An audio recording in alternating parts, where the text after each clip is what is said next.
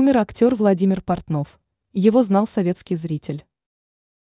В возрасте 82 лет ушел из жизни советский, российский и израильский актер театра, кино и ТВ, театральный деятель, сценарист и режиссер Владимир Портнов.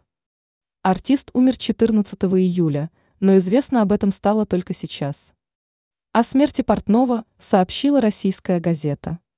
Владимир Портнов родился 29 августа 1940 года.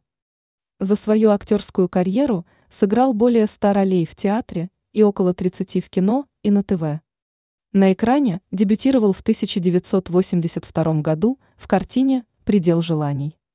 Также на его счету роли в «Узнике замка» и в «Багровом цвете снегопада», «Морали Леонардо», сериале «Опера».